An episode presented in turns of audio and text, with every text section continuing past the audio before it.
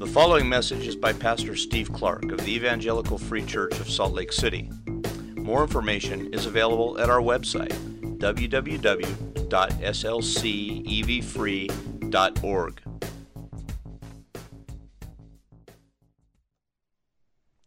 Most, most people have heard of him, are familiar with him. Many have heard of his miracles, of how he heals the sick, how he cares for the outcasts of society, and that's all very attractive. It's good. But there's more to Jesus than just that, than just the humble and meek, the, the, the tender and near. He is for sure that that is true. But there is also another, another aspect of Jesus that is also true the peace that shows up in our passage in Colossians chapter 1 today. Not only the lowly and meek Jesus, but a high and exalted one one who is of preeminent rank, that is, highest, first, top, supreme in all majesty and authority. That Jesus is real too. And sometimes that one unsettles people. Because we all had a little bit of a taste somewhere or another of supreme authority and seen it abused.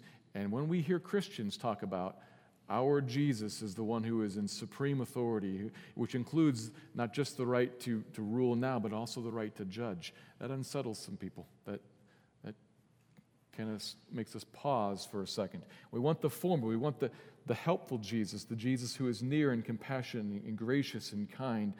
But we would perhaps prefer to have that without the latter one, the one who is supreme and in all authority and ranks first and is in charge and commands.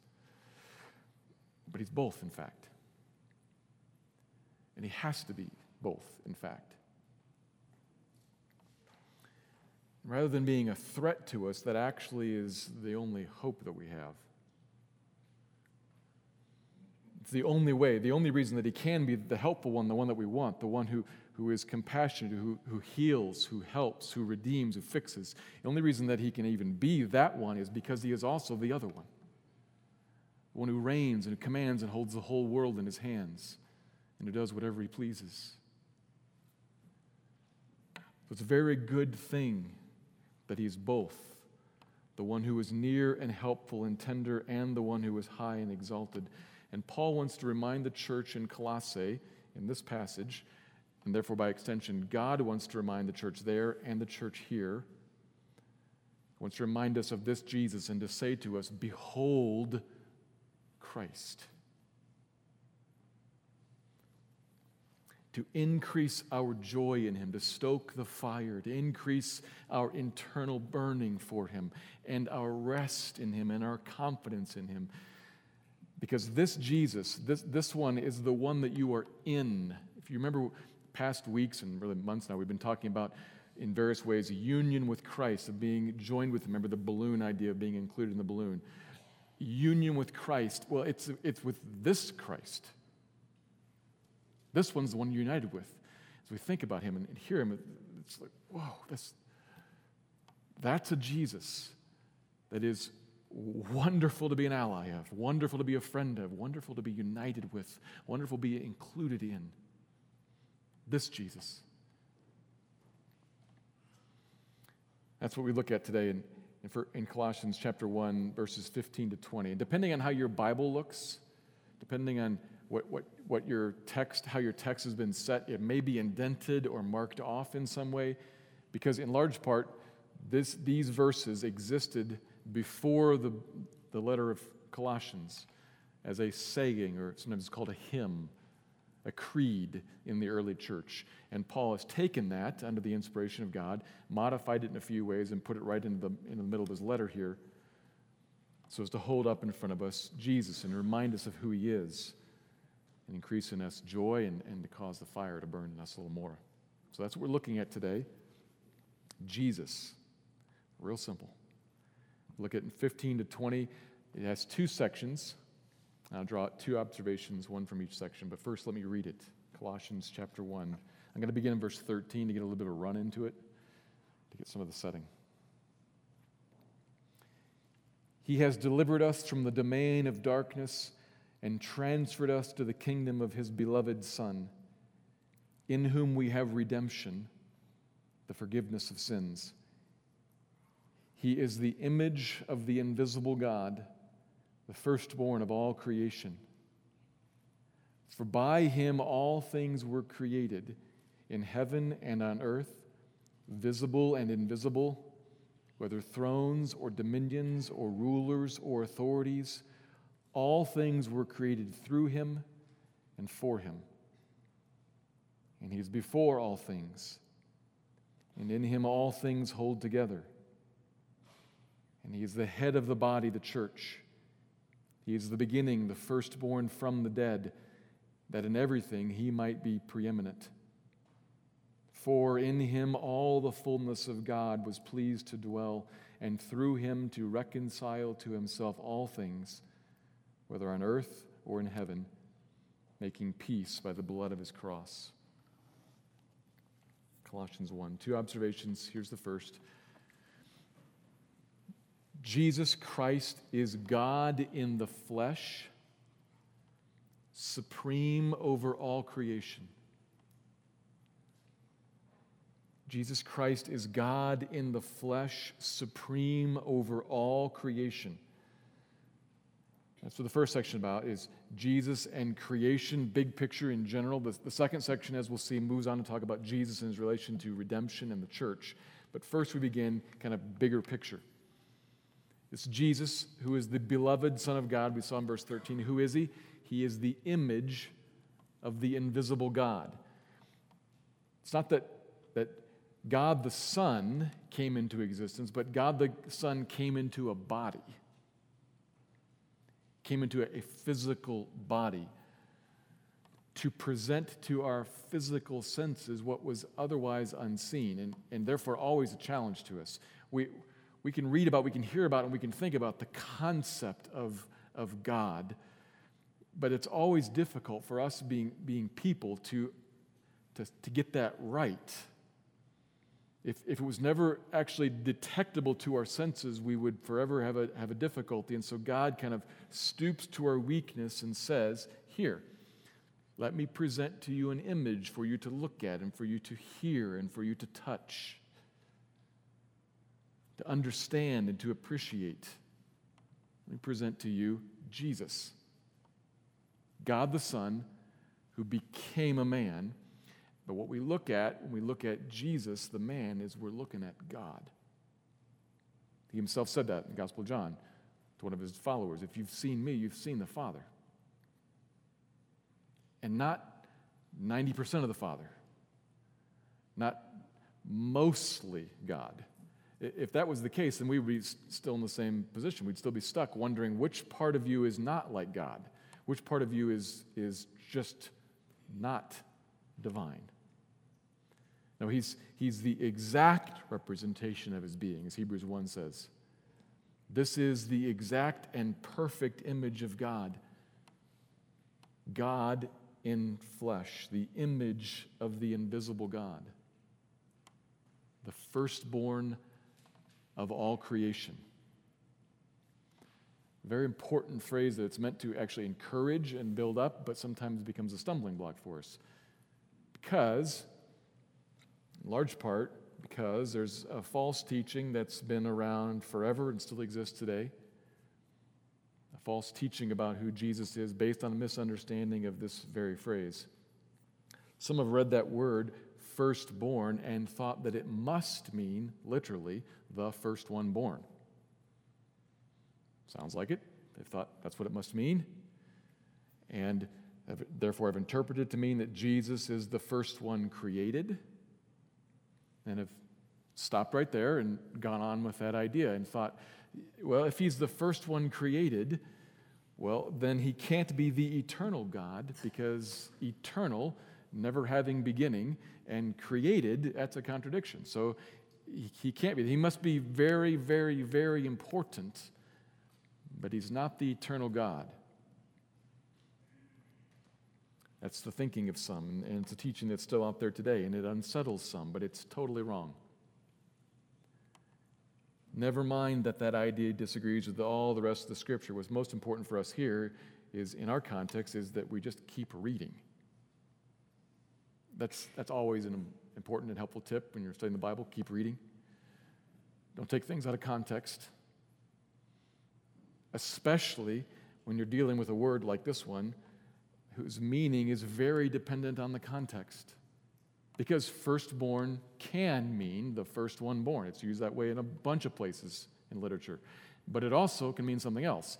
Because firstborns, historically, maybe sometimes even today, firstborns historically have all kinds of unique privileges and unique value, unique authority. They, be, they become more loved, they become more important, they, be, they have unique privileges, they become the rulers of households. Historically, the first people, especially the first son born, gets all that kind of privilege and unique status. And so then, metaphorically, that word was very often used to also describe people who have that kind of status, with no reference to any kind of order or sequence. Very easy to see that. You can look in the Bible. If you look at Exodus 4:22, you see Israel, the whole nation of Israel, called the firstborn of God which obviously is not about birth order. It's about unique status and unique privilege. So it can mean the first one born. It can also mean one that has unique power, unique authority, unique status, is uniquely beloved. Which does it mean here? Keep reading. Firstborn of all creation, for, this is verse 16, for, because why is Jesus Christ the Son, the firstborn of all creation? Is it because he was created first? No. Because by or in him all things were created. Which things? All things. The things in heaven and the things on earth, the things you can see and the things you can't and specifically all the spiritual powers. That's what all those, those four words there about dominions and, and rulers, all those words there mean thrones. That's talking about spiritual powers, angels and fallen angels. He's the firstborn of the creation because he is the creator of the creation. All of it, repeated several times so that we don't miss the point. If it was made, it was made by Jesus. Made through him. He's the agent that carries out the creation idea of God, made through him, in him, made for him. It exists, all of it exists for him, like a canvas exists for a painter. This is for Jesus to display the majesty and the wisdom and the power and the beauty and the creativity of Jesus. Everything that's made, made in him and made for him. And that's on all verse 17. He is before all things. And in him all things hold together. To say that he is before is not only to say that he existed before and he was before all the creation. That's true too. The eternally existing God existed beforehand. But it also is a statement, he is before. It's a statement about rank. He is before everything, He is first. He is supreme, He's in charge, the commander. Present tense statement. And present tense, He sustains the creation. He is the one who holds it all together at this very moment. The sun shines and we draw breath. Our molecules hold together because Jesus says, every single moment, let it be. And it is. You take all of that together, and what you have is a huge, all encompassing compound statement that has four parts to it. He's the firstborn of creation because in the past, all creation was made through him, and all creation was made for him. And in the present, he outranks all the creation as its ruler and sustains it all as its keeper, moment by moment by moment. Whoever can claim all of that would be the ruler. And because that's Jesus, therefore he's the firstborn, that is the special privileged sovereign one of all the creation. Founder and president, ruler, sustainer, and judge, Jesus.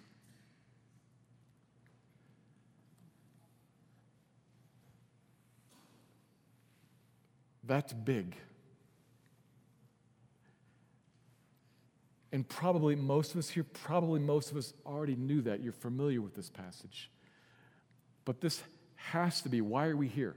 This, this has to be more than just, well, so that I can learn some facts about Jesus. No, no, no, no. That, that has to be a, a log placed on the fire and then prayed to be fanned into flames so that something burns inside of you. That, yes, and amen, that is Jesus Christ. That's the Lord. And if we want to drop it down, down one level into in a little bit more detail, it's not a lot of detail, but it's the only detail that's in these first few verses. Specifically, he mentions with four words spiritual powers, the dominions and thrones part.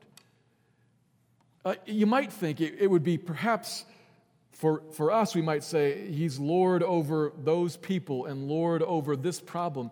But Paul says several times, Lord over that spiritual power and that spiritual power and that spiritual power and that spiritual, the powers. Why? Why does he mention that so many times? Probably in part because we talked about this some time back. We only get the problem in Colossae indirectly.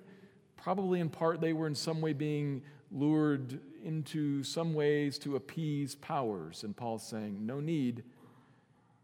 Jesus made them, owns them, and they're for him. He's got it. And that directly speaks to some, some people in the world today who fear the powers. But the reason that they would be tempted to appease them, the reason they'd be so concerned is the word fear. And what does that mean for us? Well, if you've never spent any time in the last week worrying about a demon, they're, they're real. You've probably spent some time worrying about something and, and contemplating how do I appease that? How do I solve that? What do I do to remove this danger? And if Paul were writing to us, to you, he would probably say, you know, whatever it is you're thinking about there, that job, that person, that health condition, that financial challenge, that political issue, that, that national, ginormous, huge dilemma that nobody can figure out, it sits right there in the palm of this Jesus, who made everything from which that problem is composed, who sustains every element of that problem moment by moment for himself. He has it. We have nothing to fear. If this Jesus, if this Jesus is for you, you have nothing to fear. Powers, people, let alone things like unemployment and little things like health concerns and now I, I know, I know. Those, I, I'm preaching this. I thought about it. I ran it through all the stuff that I fear. And it doesn't, to say that doesn't make it all go away. But the, the, the need, the point is would you put a log on the fire, please? And would you, would you stoke it? Would you, would you fan into flames? And Spirit of God, would you cause us to burn in me so that I would see everything that I fear in light of this Jesus who reigns over the puny stuff the light and momentary consequences of this life. Yeah, they're, they're, yeah, death is real. Light and momentary. This one reigns. And Christian, that's the one that you are in. That's the one to whom you have been united, who will never leave you nor forsake you. That is your friend. That's good news. We are not at the mercy or the whim of anything, not spiritual powers, not earthly powers, nothing. There is nothing to fear and nothing to wonder about and nothing to cringe in front of and nothing at all that can take us away from this one who reigns and who is for us. Which leads to the second observation.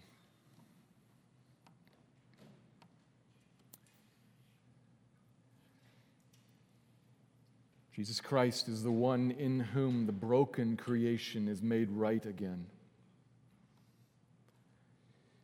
Jesus Christ is the one in whom the broken creation is made right again. Beginning at verse 18, we have a, a, shift from the first section that's all kind of big picture about creation to then not just all things in creation, but specifically the church as people. So I might call it the the recreation or the new creation. You might use that the re part because it fits with words like renew and reconcile, which is in this passage, and redeem, which was right before. He made things and he's making things again, a recreation. So, notice the transition. Coming out of 17, we have him that first in rank above all things who sustains all things. And then 18, he's first in rank in the church. He's the head of the body, the church, the one who sustains it. And he's the beginning, the firstborn from the dead. There's another use of that word. I wonder what it means here. Keep reading. Context again. And here the context is going to push us in a slightly different direction. If we keep reading, we see where he was firstborn of all creation. Here the words are different firstborn from the dead. The beginning, the firstborn from the dead. So, what is he beginning when he is the firstborn from the dead? Well, he's starting something, he's starting the resurrection which is very similar to a point we saw several weeks ago in 1 Corinthians 15, where Paul there calls Jesus not the firstborn, but the first fruits. He's switching analogies. There it was first fruits of the harvest out of the grave. The first, the beginning, there's more to follow, but he's first. Here he's the firstborn. There's, there's more to follow, but he's first. He's the beginning of the resurrection, the firstborn from the dead purpose so that in everything he might be preeminent. In everything. Not just in life, but also in the next life. In everything. Highest, supreme, preeminent. In the great resurrection life. And he will be that because, verse 19, he's fully God. And verse 20, he's the one who makes it all happen.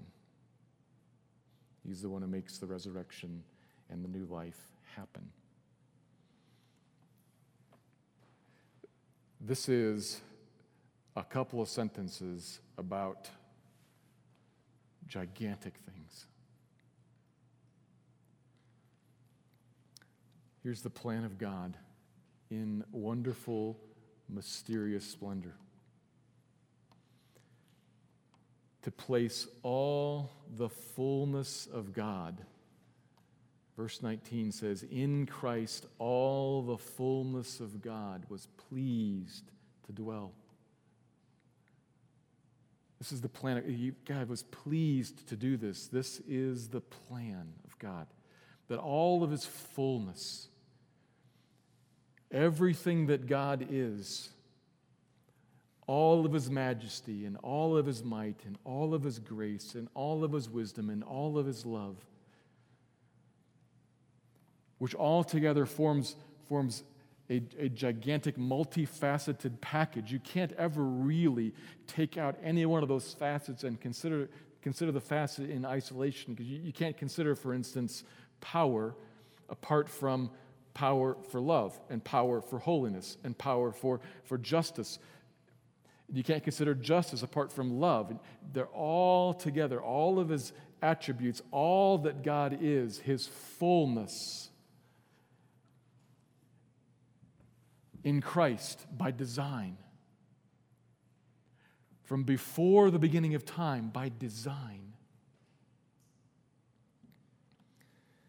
That here would be an exact representation of his being, a perfect image of God come onto the earth to do something. Not just to say, look at me, but also to say, slightly differently, watch me. I'm going to do something. And as I do, as this full image of God acts, as he does something in particular, which we're going to get to in verse 20, as he does something in particular, we see the fullness of God. We see all of the justice and all the power and all the wisdom and all the love and all the grace, in particular, all the grace. Put this log on the fire, the grace of God in Jesus. We see the grace because what God does is he redeems, he reconciles, he makes what's broken right again. This is the nature of God. Jesus is indeed the exact correct image. All of God's fullness dwells in him. And through Jesus, he's reconciling the broken world to God himself. Broken world, God, reconciled. The, the rift restored. All the creation through him to reconcile to himself all things, whether on earth or in heaven. Again, whatever it is, reconciled, which might make us pause. Hold, hold, hold on a second. Some have misunderstood this too. Ah, therefore, everybody gets saved, right? If, if it says, all things whether on earth or heaven, all things reconciled to himself. Wouldn't it be the character of God to save everyone, that, that there would be no hell, that, that every, every fallen, every broken thing, he's going to fix it all and bring it all back to himself? There's no judgment, there's no hell. Keep reading. The very next paragraph makes clear that's not actually the case. That's not what Paul means. We'll look at this more next week, but the very next paragraph makes clear that actually the only way that individual people get reconciled to God is if and as we trust Jesus' death on the cross, this blood of the cross. If we trust it for ourselves personally, if and as we do that, that's how a person is individually, personally reconciled to God, made holy and blameless in his sight. More on that next week when he begins to talk about what this means for individual people. But Paul's not talking about individual people yet, he's talking about Jesus right now.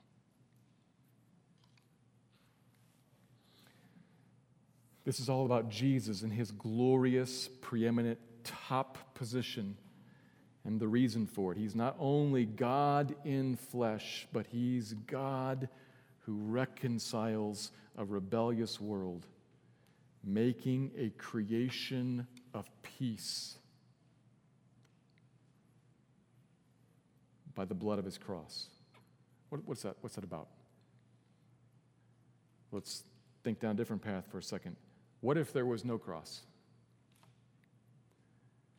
What what if, there's, what if there's no cross, no Jesus crucified, no atonement for sin then? We would still have verses 15 to 17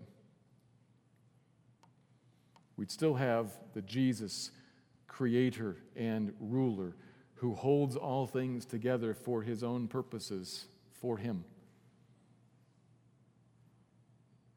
And we'd still have Jesus, who before the beginning of time, the plan was that all the fullness of God would be in Jesus dwelling on the earth.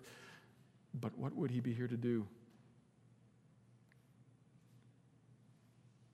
What would he be here to do when he stepped foot into the middle of an ocean of rebellion.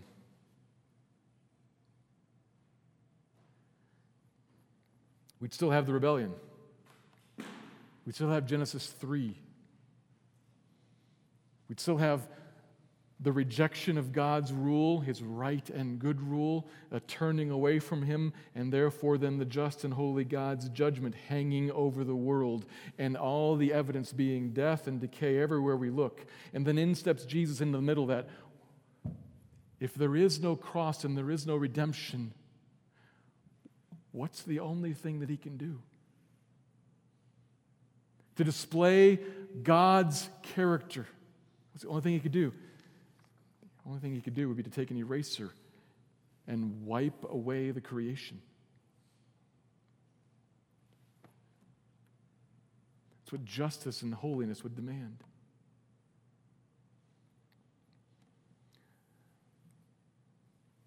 That's what if there was no cross, but there is. Bless God that God had a better plan, a way to deal with the fallen and rebellious, broken, cursed creation that doesn't lead to its elimination, but rather to its redemption, its reconciliation to its right, good ruler. God thought up a way. Now, of course, God didn't sit around and kind of like, what could I do? But God thought up a way. Thought up a way to judge sin and death and remove it from the creation. To leave the creation then without sin and without death, without the marring and the effect of the marring that fall created. Making it so, God thought up a way to make it so that there would be a creation once again, like Genesis 2, once again, in which God was all in all, in which He was the focus of everything. And there was no more rebellion, and there was no more consequence of rebellion. God thought up a way to do that. How? Christ's cross.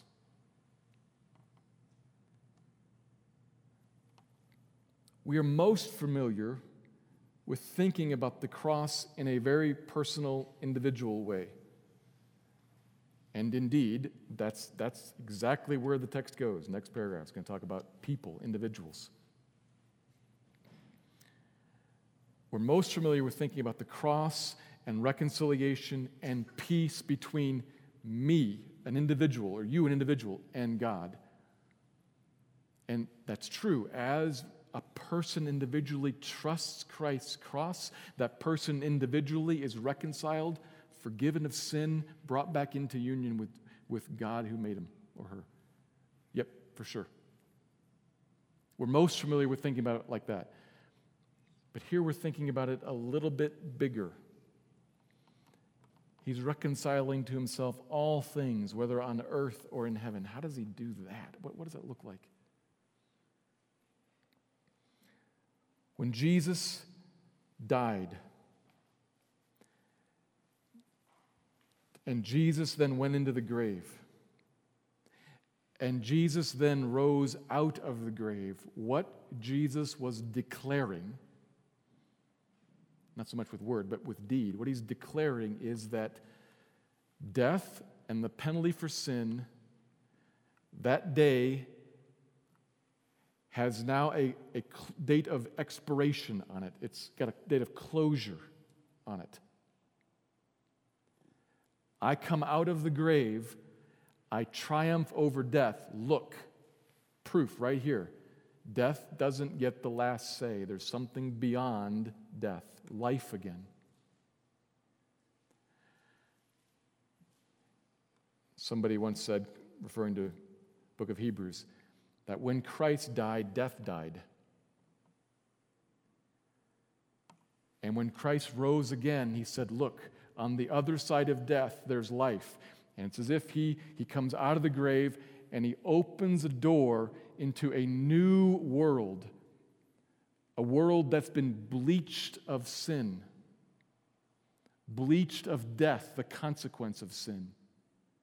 And he says, I am going to walk into that world and rule it as king. Anybody want to come with me? And everybody in Christ, the air in the balloon, everybody in Christ moves through the door that Jesus opened into a new world cleansed, made right. And then Jesus steps through and he's going to close the door and everything and everyone on the other side that said, no thanks. What happens?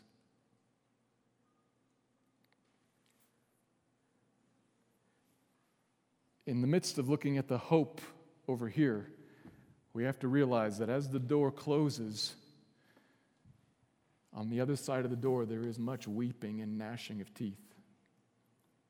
So says Jesus. Because on the other side, that's where judgment falls.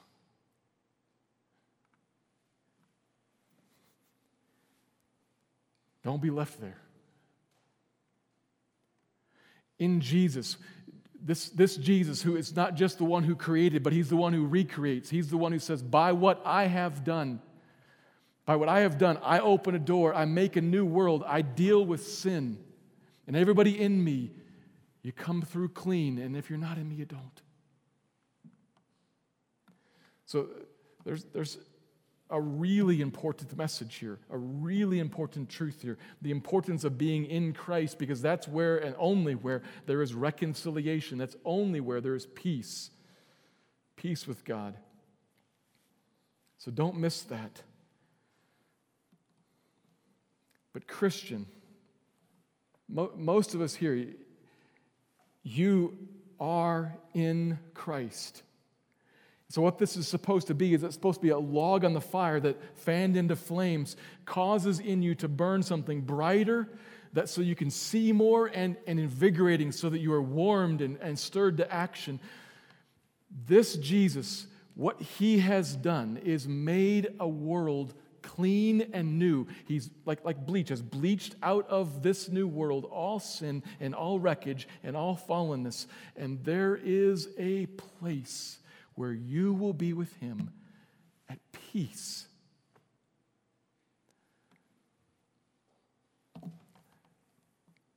That is glorious.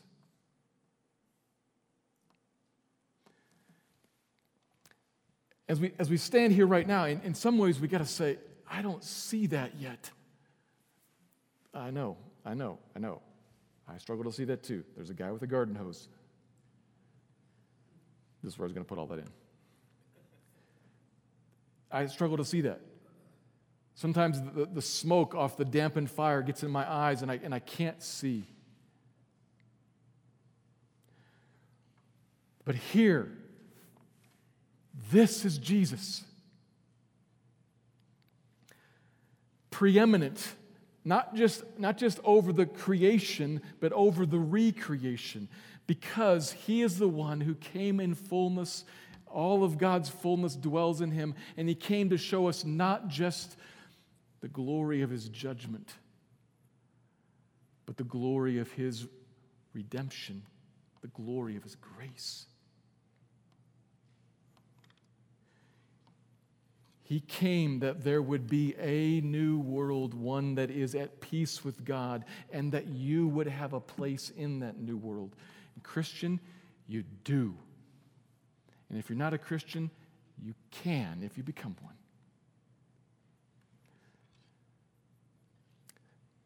This is true.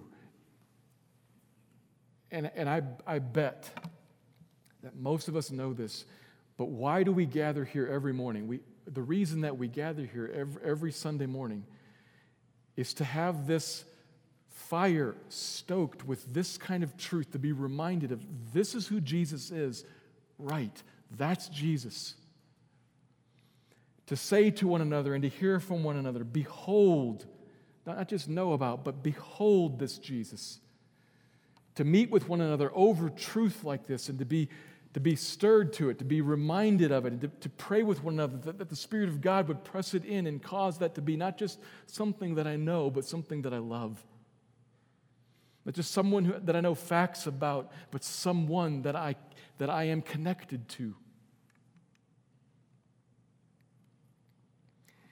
If we walk in and, and walk out not having had that happen,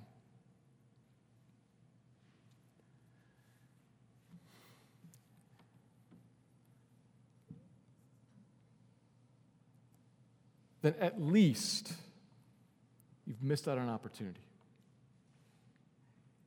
And probably also, you're walking out into a world unarmed, unfed. Try to make it through another week fasting. That's hard. So we come here and we say to one another, we read through a passage like this and say, Brother, sister, look. Look at the image of the invisible God.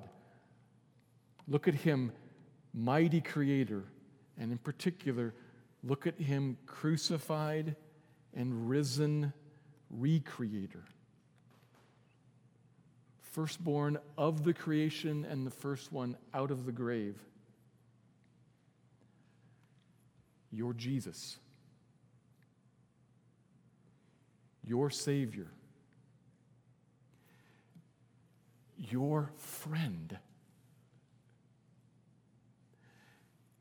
God Almighty, the Supreme One, who has everything in the world in His hands and the only thing that which you face, the only reason that which you face exists today is because He's decided that it should be for one more day. And is working it all for Him, for His glory, and for you. Somehow for your good. That is true. You can rest in that. This is a Jesus who is, who is deeply helpful because he is supremely exalted. Let me pray.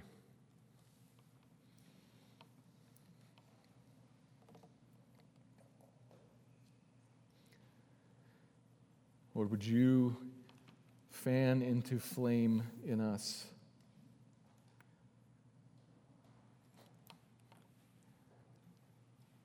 wonder at and thankfulness for and dependence on these truths about what you have done for us in Jesus.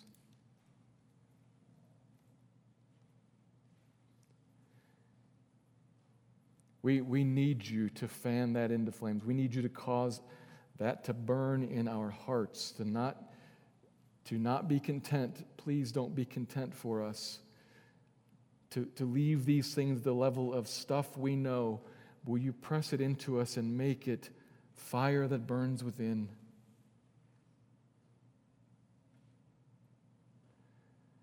You cause us to treasure Jesus and to trust him. And will you send us out into the world, a people who are lit up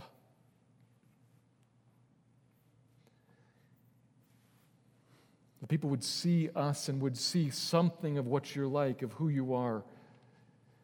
And when they meet us, would, would meet some of the blessing, some of the grace that you bring to the world. And we get some idea of what a new creation might look like. And we get some idea of how to get there.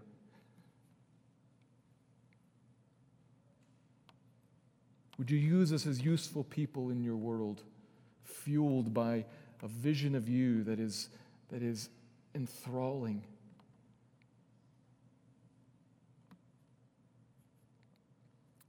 We're praying for things that we can't make happen. We can only talk and use English words. Spirit of God, will you press into us? Will you change us? Will you grow us? We ask you for this, that Christ would be known, that the world would be blessed. Glorify your Son in us, please. Pray this in his name. Amen.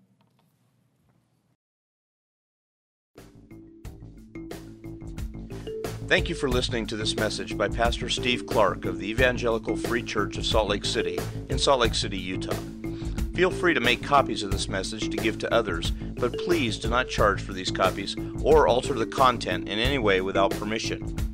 We invite you to visit our website at www.slcevfree.org or call us directly at area code 801 943 0091.